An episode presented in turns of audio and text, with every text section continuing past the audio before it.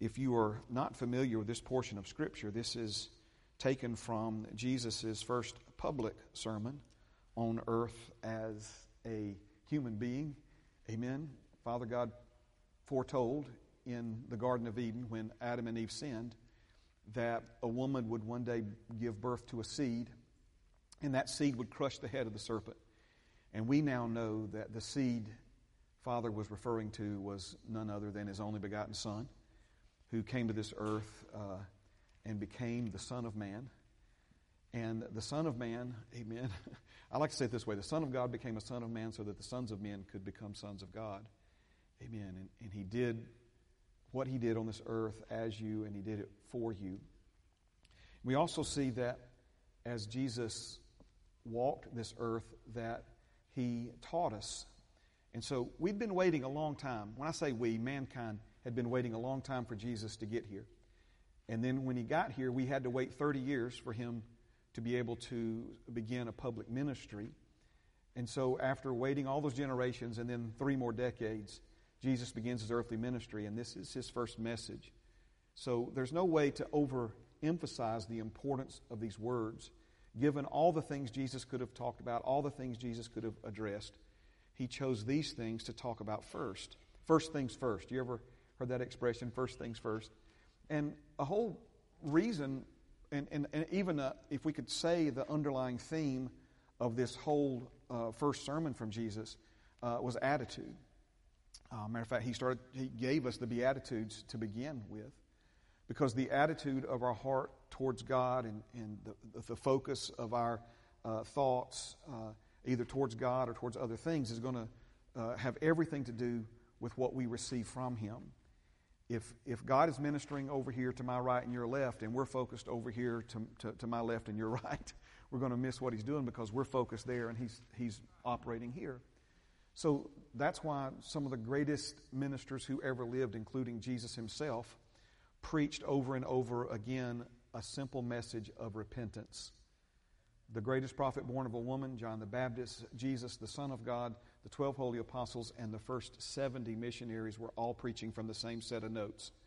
Repent, for the kingdom of God is at hand.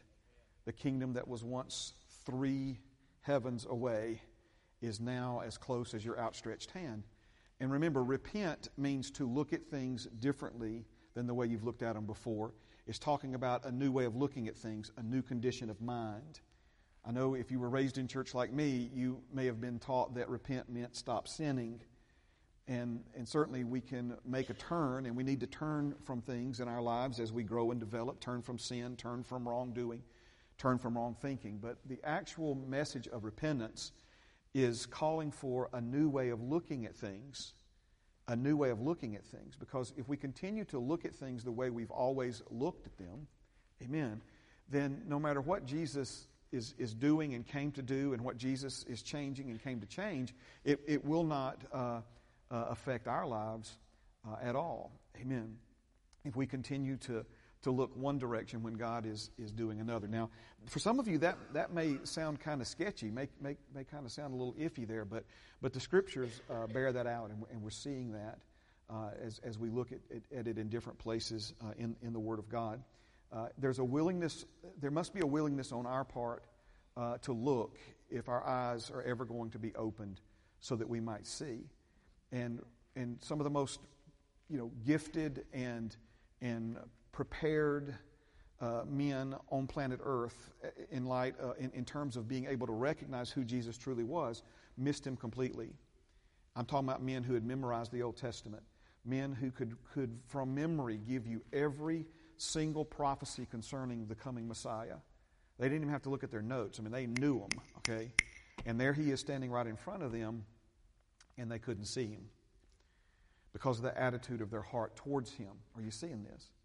Because of what they were looking to, right? One of the things we're going to, I'm getting way ahead of myself, but what Jesus is explaining to us here in this section of Matthew, the sixth chapter, is that whatever you look to will become the lens you look through. Whatever you look to, and it's what you set your focus upon, will become the lens that you look through. So if you are not looking at things, choice that you've made, if, if you are not choosing to look at things in, in the way that you need to look at them, you're not going to see the things that God needs you to see to make the difference in your life that He desires to make. So this is extremely important. It is extremely, extremely important. The Lord's been speaking to us here at Heritage, for those of you who are guests with us this morning, about a significant shift. And we're not saying that this is all that it involves, but at least as far as what He's revealed to us up to this point, the significant shift that He wants to see happen in our lives this year is that we quit worrying. That we quit worrying. We asked the question last week what would happen if you quit worrying? Some people are like, man, I'm too worried to even think about what would happen if I quit worrying, right? Amen. right. So, but anyway, let's, um, let's talk about a couple of things, and then we'll look at our verses, all right? Remember this as we begin this morning. You were never meant to live in the world with a view of the world that comes from the world. And that may be wordy, but it's solid, I'm telling you. You were never meant to live in the world with a view of the world, meaning how you look at the world. You were never meant to live in the world looking at the world uh, with a view that comes from this world. Jesus was in this world, but he was not of this world. In the same way that you, as a born again believer, are in this world, but you are not of this world. And we all agree that Jesus looked at things differently than everyone around him. Jesus looked at people, he looked at situations, he, he saw things from a different perspective. And that's because he didn't look at this world with a view that came from this world, but although he was in this world, he saw this world through a lens of heaven. He, he, he was in this world. Are you hearing me? He was in this world, but he was more familiar with the world he came from than the world that he was in. So, one more time, you were never meant to live in the world with a view of the world that comes from the world. And among other things, that's what Jesus is addressing in this section of Matthew, the sixth chapter. So let's begin at verse 19, and I'm going to read verses 19 through 34. And it's very important that we continue to do it this way because Jesus is not talking about a list of random and unrelated things, but he is talking about many things that all connect together and are related with one another. And the Holy Spirit's going to help us this morning see that more clearly uh, than we have yet, okay?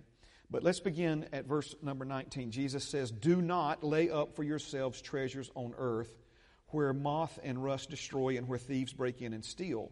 But lay up for yourselves treasures in heaven where neither moth nor rust destroys and where thieves do not break in and steal. For where your treasure is, there your heart will be also. The lamp of the body is the eye. So, do you see how it almost seems like Jesus shifted gears, changed subjects? Okay, we've talked about that. Now let's talk about this. No, these things are powerfully and critically and importantly connected with one another. And we're going to see that again as we work our way through uh, the message this morning. So, no, verse 22 again, Jesus says, The lamp of the body is the eye. If therefore your eye is good, your whole body will be full of light. If your eye is bad, your whole body will be full of darkness. If therefore the light that is in you is darkness, how great is that darkness? No one can serve two masters. So you see, it's almost like, all right, well, he just changed subjects again. No, he didn't. Amen. No, he didn't. He's still talking about the same thing. No one can serve two masters, for either he will hate the one and love the other, or else he will be loyal to the one and despise the other. You cannot serve God and mammon. Look at me for a moment. I just I want to make sure you know this. When we hear the word despise, we think like hatred and, and, and even the word that's used here in, in the verse leading up to this, or, or the phrase leading up to this, is the word hate. But biblically speaking, to despise something means to, to consider it lightly, uh, to, to, to, to not give it much of any place at all in your life. So to despise the things of God doesn't mean necessarily. Listen, there are plenty of people in our world who, who hate the very mention of God, who hate the very idea of Christianity, and, and, are, and are being used by the devil to try and bring hindrance and, and, and, and, and you know, distraction and, and what have you, uh, persecution uh, to, to the body of Christ. But Jesus said, I'll build my church, and the gates of hell will not prevail against it. But don't think, because listen to me, there are a lot of people who would say, oh, that's not me. I, I you know, I, I don't despise God. I don't despise the things of God. My mama taught me better than that. No, to despise means to, to treat it as if it's not that big of a deal. as, as if it's not that important, as, as if it's not the most important or the main thing uh, in our uh, life reality. So you either be loyal to the one, hold fast to the one, um, or and despise the other. You cannot serve God and mammon. Therefore, I say to you. So the verse 25 begins with therefore. It's a very important word because it is a connecting word. Therefore, would be interpreted or translated this way In light of what I've just told you, based upon the things I just revealed to you, uh, in light of what I just said to you, okay, because of what I just said to you, do not worry. So he's making a very important uh, connection by using uh, this uh, word therefore.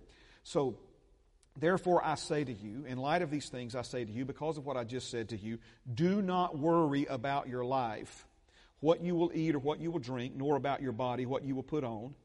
Is not life more than food and the body more than clothing? Look at the birds of the air, for they neither sow nor reap nor gather into barns, yet your heavenly Father feeds them. Are you not of more value than they? Which of you by worrying can add one cubit to his stature? So why do you worry about clothing? Consider the lilies of the field, how they grow. All right, if you underline things in your Bible, underline, circle, highlight, draw lightning bolts around how they grow. How they grow. Hopefully, we'll have time to get to that here in just a moment. But how they grow, that's significant. He didn't just tell us to consider the lilies. He told us to consider the lilies, comma, how they grow. So there's something very specific, something very focused that Jesus wanted us to consider about lilies. And he wanted us to consider how they grow. Right? Spoiler alert, you ready? There's more to it than this, but spoiler alert, are you ready? They grow in direct light. They have to have direct light to grow. Amen. Guess what you and I need to grow? We need direct light. We, we need the light of God. So, do you see, if your eye be single, your whole body will be full of direct light from heaven. And direct light from heaven is how not only the lilies grow, but it's how they increase. So, he's talking about increase here. He's talking about how to experience increase. The, the word uh, uh, grow has to do with increase, it also has to do with, with things being augmented. Amen augmented. I'm so far ahead of myself, but I'm right where I want to be right now. Amen. Augmented. If something is augmented, it, it means that it's, it's had something added to it that's made it even better. Amen. See, God is a God of augmentation. Amen. He is not just a utilitarian God. Amen. Anybody remember how uh, things used to look in the Soviet Union back in the, in the USSR days? Amen. Everything seemed to be in black and white, even if it was a color photo. Amen. It's because everything was, you know, the, the, the, the, most efficient and basic. And, and man, we think heaven's going to be like the former Soviet Union one day when we walk in there. Like just, you know, miles and miles and miles of little one bedroom flats for everybody to kind of hobble into. Are you kidding me? God is a God who, who loves to add things to us and make it even better, and then make it even better still, and then make it even better still. You realize that, that lilies, think about it now for a minute. If, and not that I desire this, and certainly it's not going to happen, all right? But you realize if we woke up tomorrow and there was not another lily on planet Earth, unless you're like in an international lily marketing business, it's not going to affect you at all. In other words, life will, the world will continue to spin without lilies. Amen? So why do we have, what does it even tell us about our Heavenly Father? That there's lilies for us to enjoy. They're extra. Amen. Because God's a God of extra. Well, let me just stay focused here. But He's telling you and me to consider. Now, while I'm ahead of myself, let me just stay on ahead of myself for a minute. Notice now, notice here's the tie ins between laying up treasure, because where your treasure is, that's where your focus is going to be. What you look to is what you're going to focus on. He's talking about focus, he's talking about what you look to. Amen. How you see things and the lens through which you look. And then he talks about God or mammon, and you can't be loyal, or you can't look to, to both at the same time. You can't put your trust in both at the same time. Then he gives us the instructions about looking to the birds and considering the lilies. Looking to the birds and considering the lilies.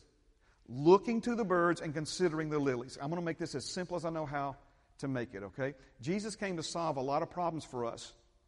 And one of the most important problems he came to solve for us outside of our being spiritually dead and, and enslaved to sin, okay?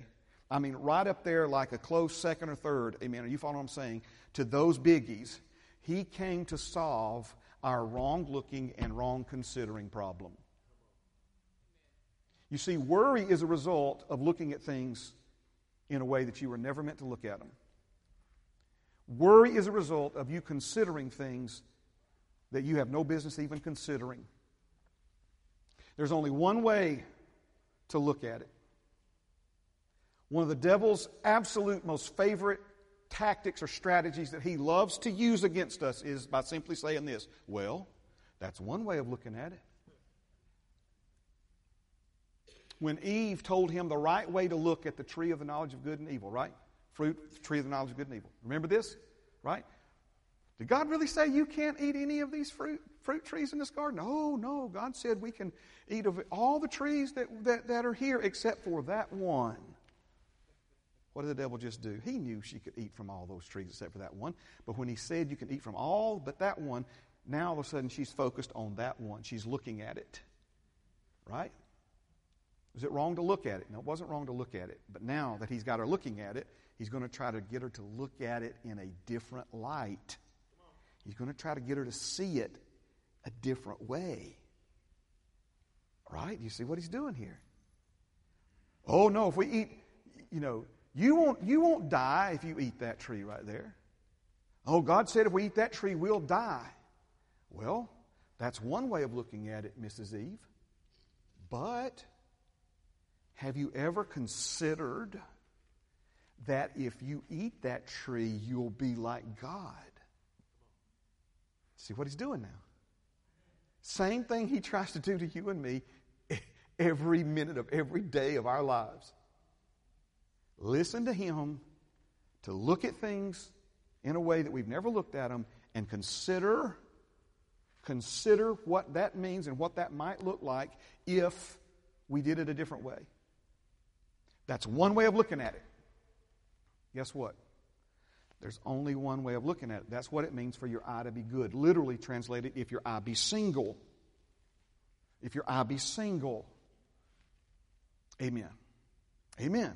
All right, let me let me get back focused here. You still good? All right. so why do you worry about clothing? Consider the lilies of the field, how they grow.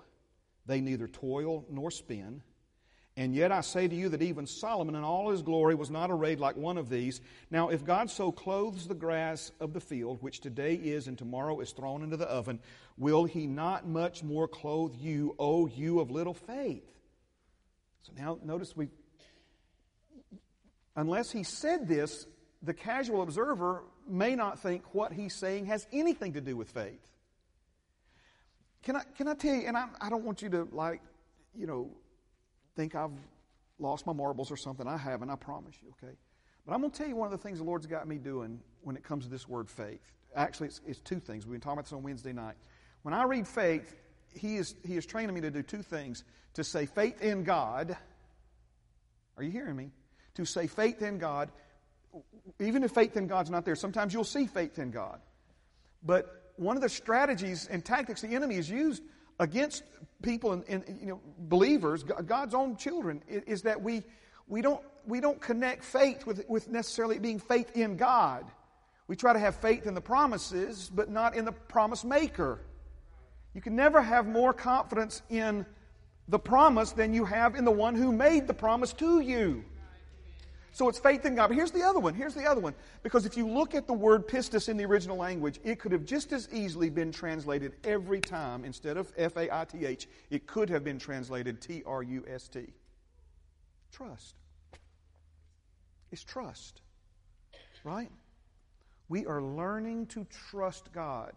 So when he says have faith, have faith in God, or have trust in God, O ye of minuscule and very brief trust in God, O ye of little or brief or minuscule faith in God. Verse, that's the last phrase in verse 30. Let's keep going. Verse 31. Therefore, do not worry, saying, What shall we eat, or what shall we drink, or what shall we wear?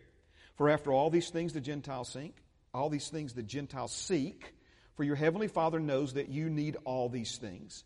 But seek first the kingdom of God and his righteousness, and all these things shall be added to you. Therefore, do not worry about tomorrow, for tomorrow will worry about its own things. Sufficient for the day is its own trouble. Now, as we mentioned a moment ago, Jesus covers several things here, and at first glance, they seem to be multiple unrelated points, but they are all connected to one another. So, what I want to do, and it, we may not have much more time than this because we do have communion here in just a moment, okay? But what I, what I want to do is, I want to take these verses and pull from them the 12 key points that Jesus is making. All right, I'm not, I'm not trying to, because there's a lot of things that he, that he said related to the key points that are extremely important. So I'm not trying to leave anything out here, but I think one of the most important things for you and me during this phase of where the Lord is trying to take us. Remember, we're not just here for Him to do something for us. God's not just trying to do something for you, He's trying to take you somewhere you can't get to without Him. Amen. And if we're going to go where He's trying to take us, I think the most important thing for you and me right now is to, is to see, to the best of our ability, working together with the Holy Spirit, is to see all these verses as, as a connected whole and what it is that he's trying to uh, say uh, to us through them. All right? So, some of the really important questions that I want you in your own study to begin to ask the Lord is, you know, what, what does it mean? What, what, what, for example, when he says, lay up for yourself treasure in heaven, what does that mean? What does that really mean? This, you know, I think we hear that sometimes and we just think, oh, well, Jesus is just encouraging us to do good, you know, and blah, blah. No, no, it's, it's something way, way more than that. All right? So let's, um, let's pull some key points in the order Jesus gave them in an effort to see the bigger picture. And then, of course, we'll come back and we will spend time on each of these points moving forward as, as, as we really unpack and let the Holy Spirit speak to us through what Jesus said to us so many, many years ago, okay? So let's, um, I'm just going to kind of give them to you this way, and then maybe we'll come back if we have time and comment on some of these. All right. So the first thing that we see is lay up for yourself treasure in heaven. All right. Now, wh- what is he talking about here? And don't just assume that you know. Don't, don't just think, well, you know, I got that part. What's next? Come on, let's move on through this, Pastor Mark. I'm hungry. No, no, see, we, because these things are connected to and in many ways related and even dependent upon one another, that if we skip this part, if we skip this part of laying up treasure for ourselves in heaven, then we're going to struggle with the instructions that come after this. So, for example, uh, number two is, um, is if your eye be, if your eye is single, I know the King, New King James Version says good, uh, and uh, the King James says single, and single is, is what it means. In other words, he's, he's talking about the ability to see something as it truly is. The devil makes his living by trying to, to paint things in a different light. By, we mentioned that just a moment ago with, with what he did in the Garden of Eden. He's trying to get us to see things not as they truly are. So he's talking about if your eye be single. He's talking about focus. He's talking about what you choose to set your eye upon. Or let me, I'm trying to make this as, as easily understood as possible. So what he's ultimately saying here is what you look to. What you look to. What you look to for things like security. What you look to for happiness. What you look to as, uh, as a means of victory. Do you realize how many people in our world look to money for happiness? They look to, that's why he talked about you can't be loyal to God and money, right? Because how many people in our world, they, they look to money as a means of victory. We got a problem, we need some money to solve the problem. They look to, how about this one? They look to themselves. Can't trust anybody in this world. I'm just self reliant. I'm self made man. I'm a this, I'm a. Okay, so remember now, whatever you look to becomes the lens you look through. No wonder people are so selfish in our world today. They see everything through the lens of self, they see everything through the lens of what's in this for me. That's a result of them choosing to look to themselves because whatever you look to becomes the lens you look through. Amen. You still with me? Amen. I'm just trying to give you an overview here. So lay up for yourself treasure in heaven, number one. Number two, the second thing Jesus said is if your eye is single, your whole body will be full of light. Number three, he says you cannot serve and notice I put in parentheses here some, you know, deeper understanding if we break these words down. You cannot serve, you cannot look to, you cannot be loyal to, you cannot hold firmly to two masters. You're not the exception. See, how many people look at this and go, well, you know, man, uh, you know, I'm, I'm, not the average bear. I, I can do this. Nobody, you cannot. It's impossible. You cannot serve, look to, be loyal to, hold firmly to two masters. Number four, he then says, do not worry. Do not have anxious, troubling thoughts about your life. Number five, he asks a question. He says, Is your life not meant for more than the pursuit of food and clothing? What's he doing here? He's saying, you know, just about every person on this planet has lost sight of the bigger purpose for their lives. And, and, and we think that all life is, is, you know, getting what we need and maybe a few things that, that we want.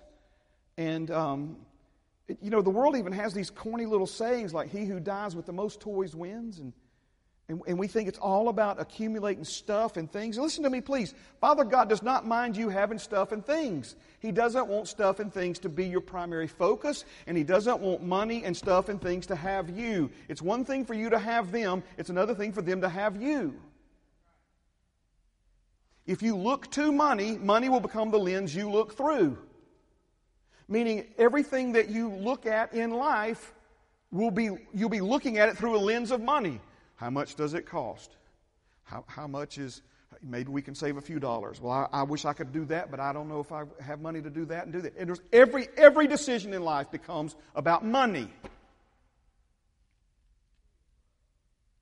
If you look to heaven, listen to me now. If you will look to heaven, you will view life and, and your place in this world and everything else through a lens of heaven. So, what, what am I saying here? If you will look to heaven as your source, not to money as your source, if you will look to heaven as the source of your security, look to heaven as the source of your happiness, look to heaven as the source of your means to victory, then that will become the lens through which you view your life on this planet and your place in this world, which also means it will become the lens through which you look at money.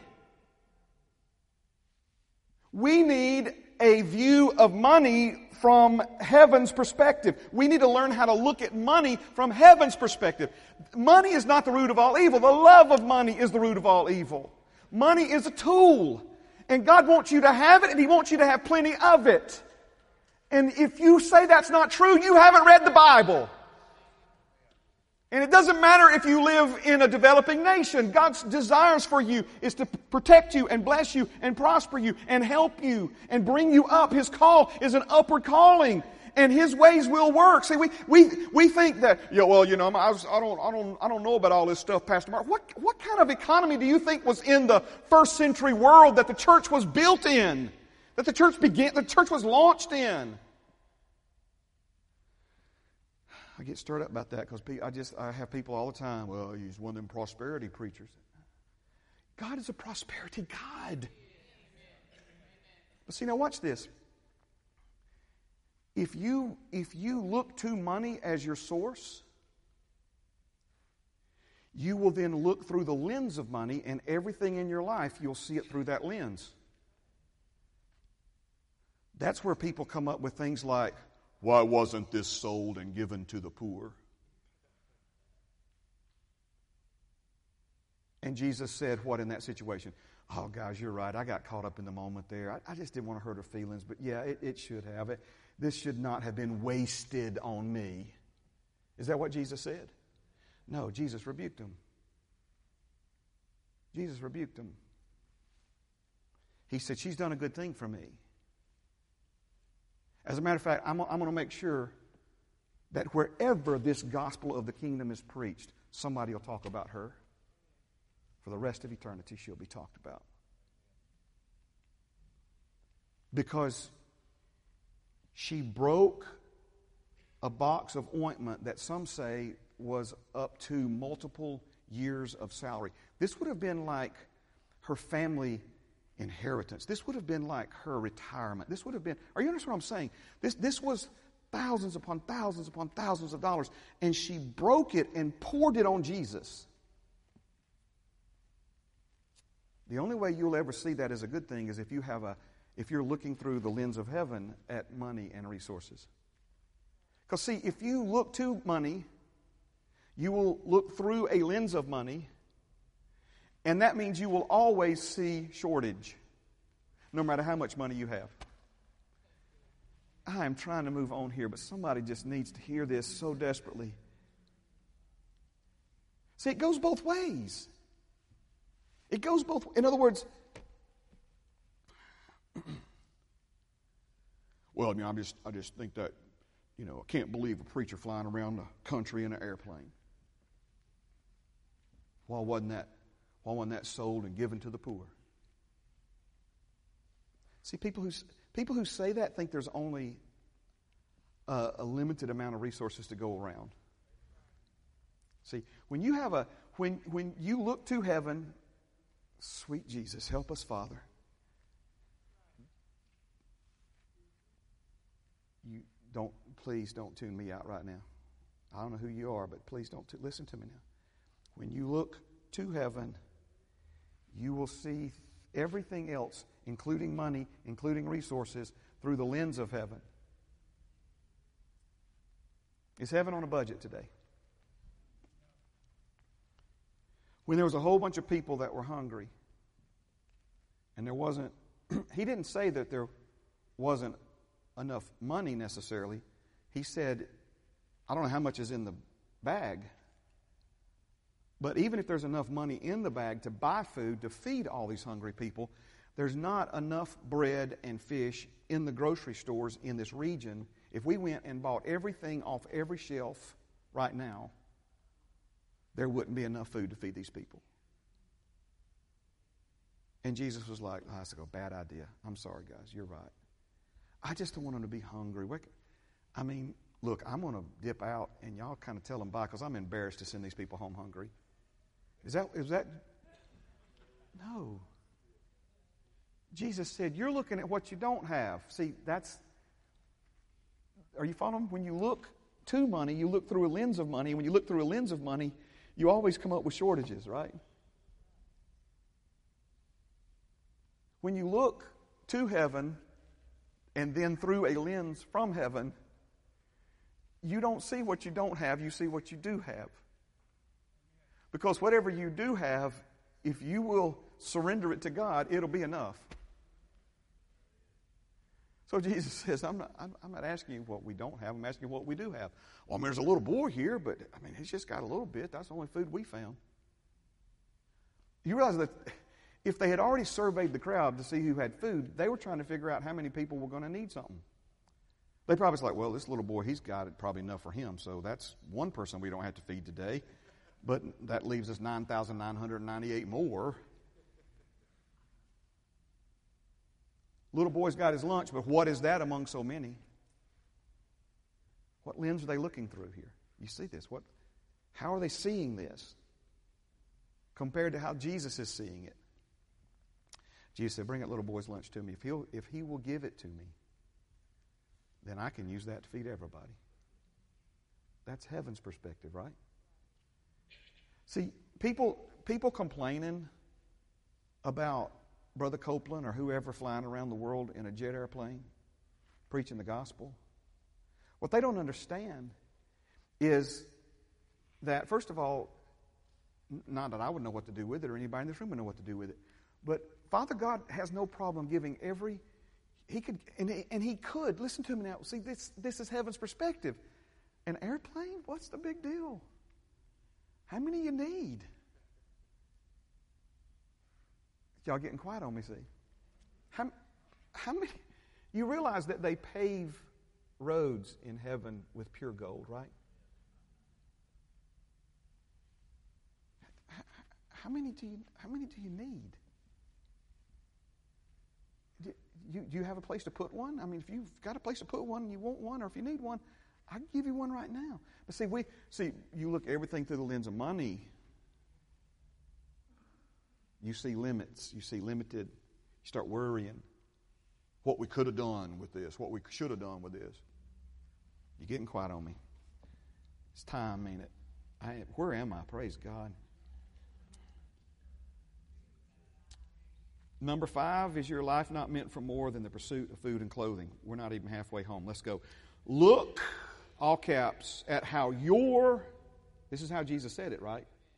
Look at how your Heavenly Father cares for the birds. Are you not much more precious to Him than they? Question again. Next question, number seven. Who has ever made something increase for the better by worrying? See, increase is at the root of all this. Not just having what you need, but having increase, augmentation, more than enough, growth. So when he said it this way, who has, which of you, which among you, which one among you has ever added one cubit to his stature? That's growth, right? Development, augmentation. By worrying. Number eight, consider the lilies and how they grow, increase, add to, are made large in number, size, and strength. If your heavenly Father cares this much for them, how much more does He care for and invest and has invested, I typo there, in you? The word grow, how they how they grow, he's, he's the, the word is an amazing word. It's, it's, it's, I'm sorry, the word, let me get it straight in my head now. Clothe. Thank you, Father. It's not grow. Grows, grows a different word. Clothe here, thank you, Holy Spirit. Clothe here is the root word of the word that's translated clothe is to invest in. To invest in. Because what he's saying here is look at what I have invested in the lily. Look, look at how I designed this lily to function. Look at what I put in this lily so that this lily can do what this lily does. If I have invested that in the lily, what does it say about the things that I have invested in you? I feel some of you dragging behind. Stay with me. Number nine, do not give voice. This is huge. Jesus is saying, do not give voice to your anxiety and talk like someone who does not have a covenant with Father God. That's what it means by Gentile. So these are the things that Gentiles seek after. Gentile is someone who doesn't have a covenant with God. Do not give voice to your anxiety and talk like someone who does not have a covenant with Father God. Number 10, do not give voice to your anxiety and talk like someone Father God doesn't care about. Oh, we see this throughout the scriptures, right? He brought us out in this wilderness for us to die. There weren't enough graves in Egypt. Our corpses are going to rot out here. There's not going to be anybody left to bury us, and People are going to walk by one day and see our dried up white bones and talk about how God just played a cruel joke on us. Jesus, we're drowning up here. Don't you even care that we're dying? Do not give voice to your anxiety and talk like someone Father God doesn't care about. Number 11. Are we there yet? Amen. Seek first the kingdom of God and God's ways of being and doing right, and everything else will be added to you, just like the birds and lilies. And then number 12, do not worry, have anxious, troubling thoughts about what might happen tomorrow or, in our case, in the future. Amen. Daniel, Vanessa, Matt, y'all come on, praise God. Amen. Thank you, Jesus. Are you seeing it now? Are you seeing it a little more clearly? So, worry is divided focus. Worry is imagining negative outcomes. What is worry if it's not focusing on something that might happen, some alternative ending to one that God has already made clear in His Scripture? Now, I don't want to end this on a negative note, but for those of you who were not here last week, we really spent some time looking at the serious nature of worry. And worry is one of those things that we don't think is that big of a deal. A lot of people justify worry. And sadly, there are a lot of people in our world today who think there's nothing we can do about worry and that worrying actually is a good thing or a positive thing. And we hear that sometimes when people say, if I didn't love you, I wouldn't worry about you. So notice the devil has deceived people into thinking that worry is, is something we can't help, that worry is somehow helpful, that if we're not worried, especially as parents, we're not doing our jobs right, and, and that it's somehow a way that we express love to people. But here it is. Are you ready? There is no greater evil more readily accepted and tolerated than worry. There's no greater evil. There's no, you say, Pastor Mark, what? what? See, here's the thing. It, it, you don't know what you don't know, but, but the devil makes his living by you know, minimizing things, trivializing things, making something that's really important seem like it's not that big a deal. Worry is not your friend. Worry is a big deal. Worry is the devil hijacking your mental capacity and, and using it to set in motion a chain of events where you are focused on the wrong things. You're drawing darkness into your heart and mind. You're neutralizing your faith. You're dishonoring God. You're, all these things. And then the next thing you know, you start speaking it out of your mouth and you start setting things in motion in your life. Amen. So I'm going to ask you again what would happen? What would happen if you stopped worrying? Now, God's the source of life, but we reap what we sow. Let me tell you one thing that science has proven. Are you ready? People who don't worry live longer. It's proven. It's proven. Proven.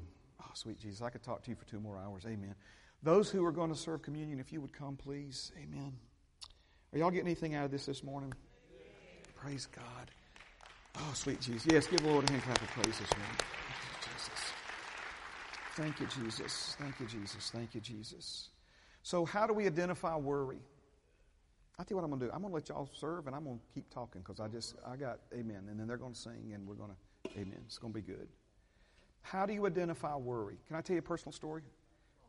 Um, if you're a guest with us, we'd love for you to have communion, amen, with us today. Hold your emblems if you're served first, and then we'll partake together, amen. So Pam and I have a, a contract on a, a rental house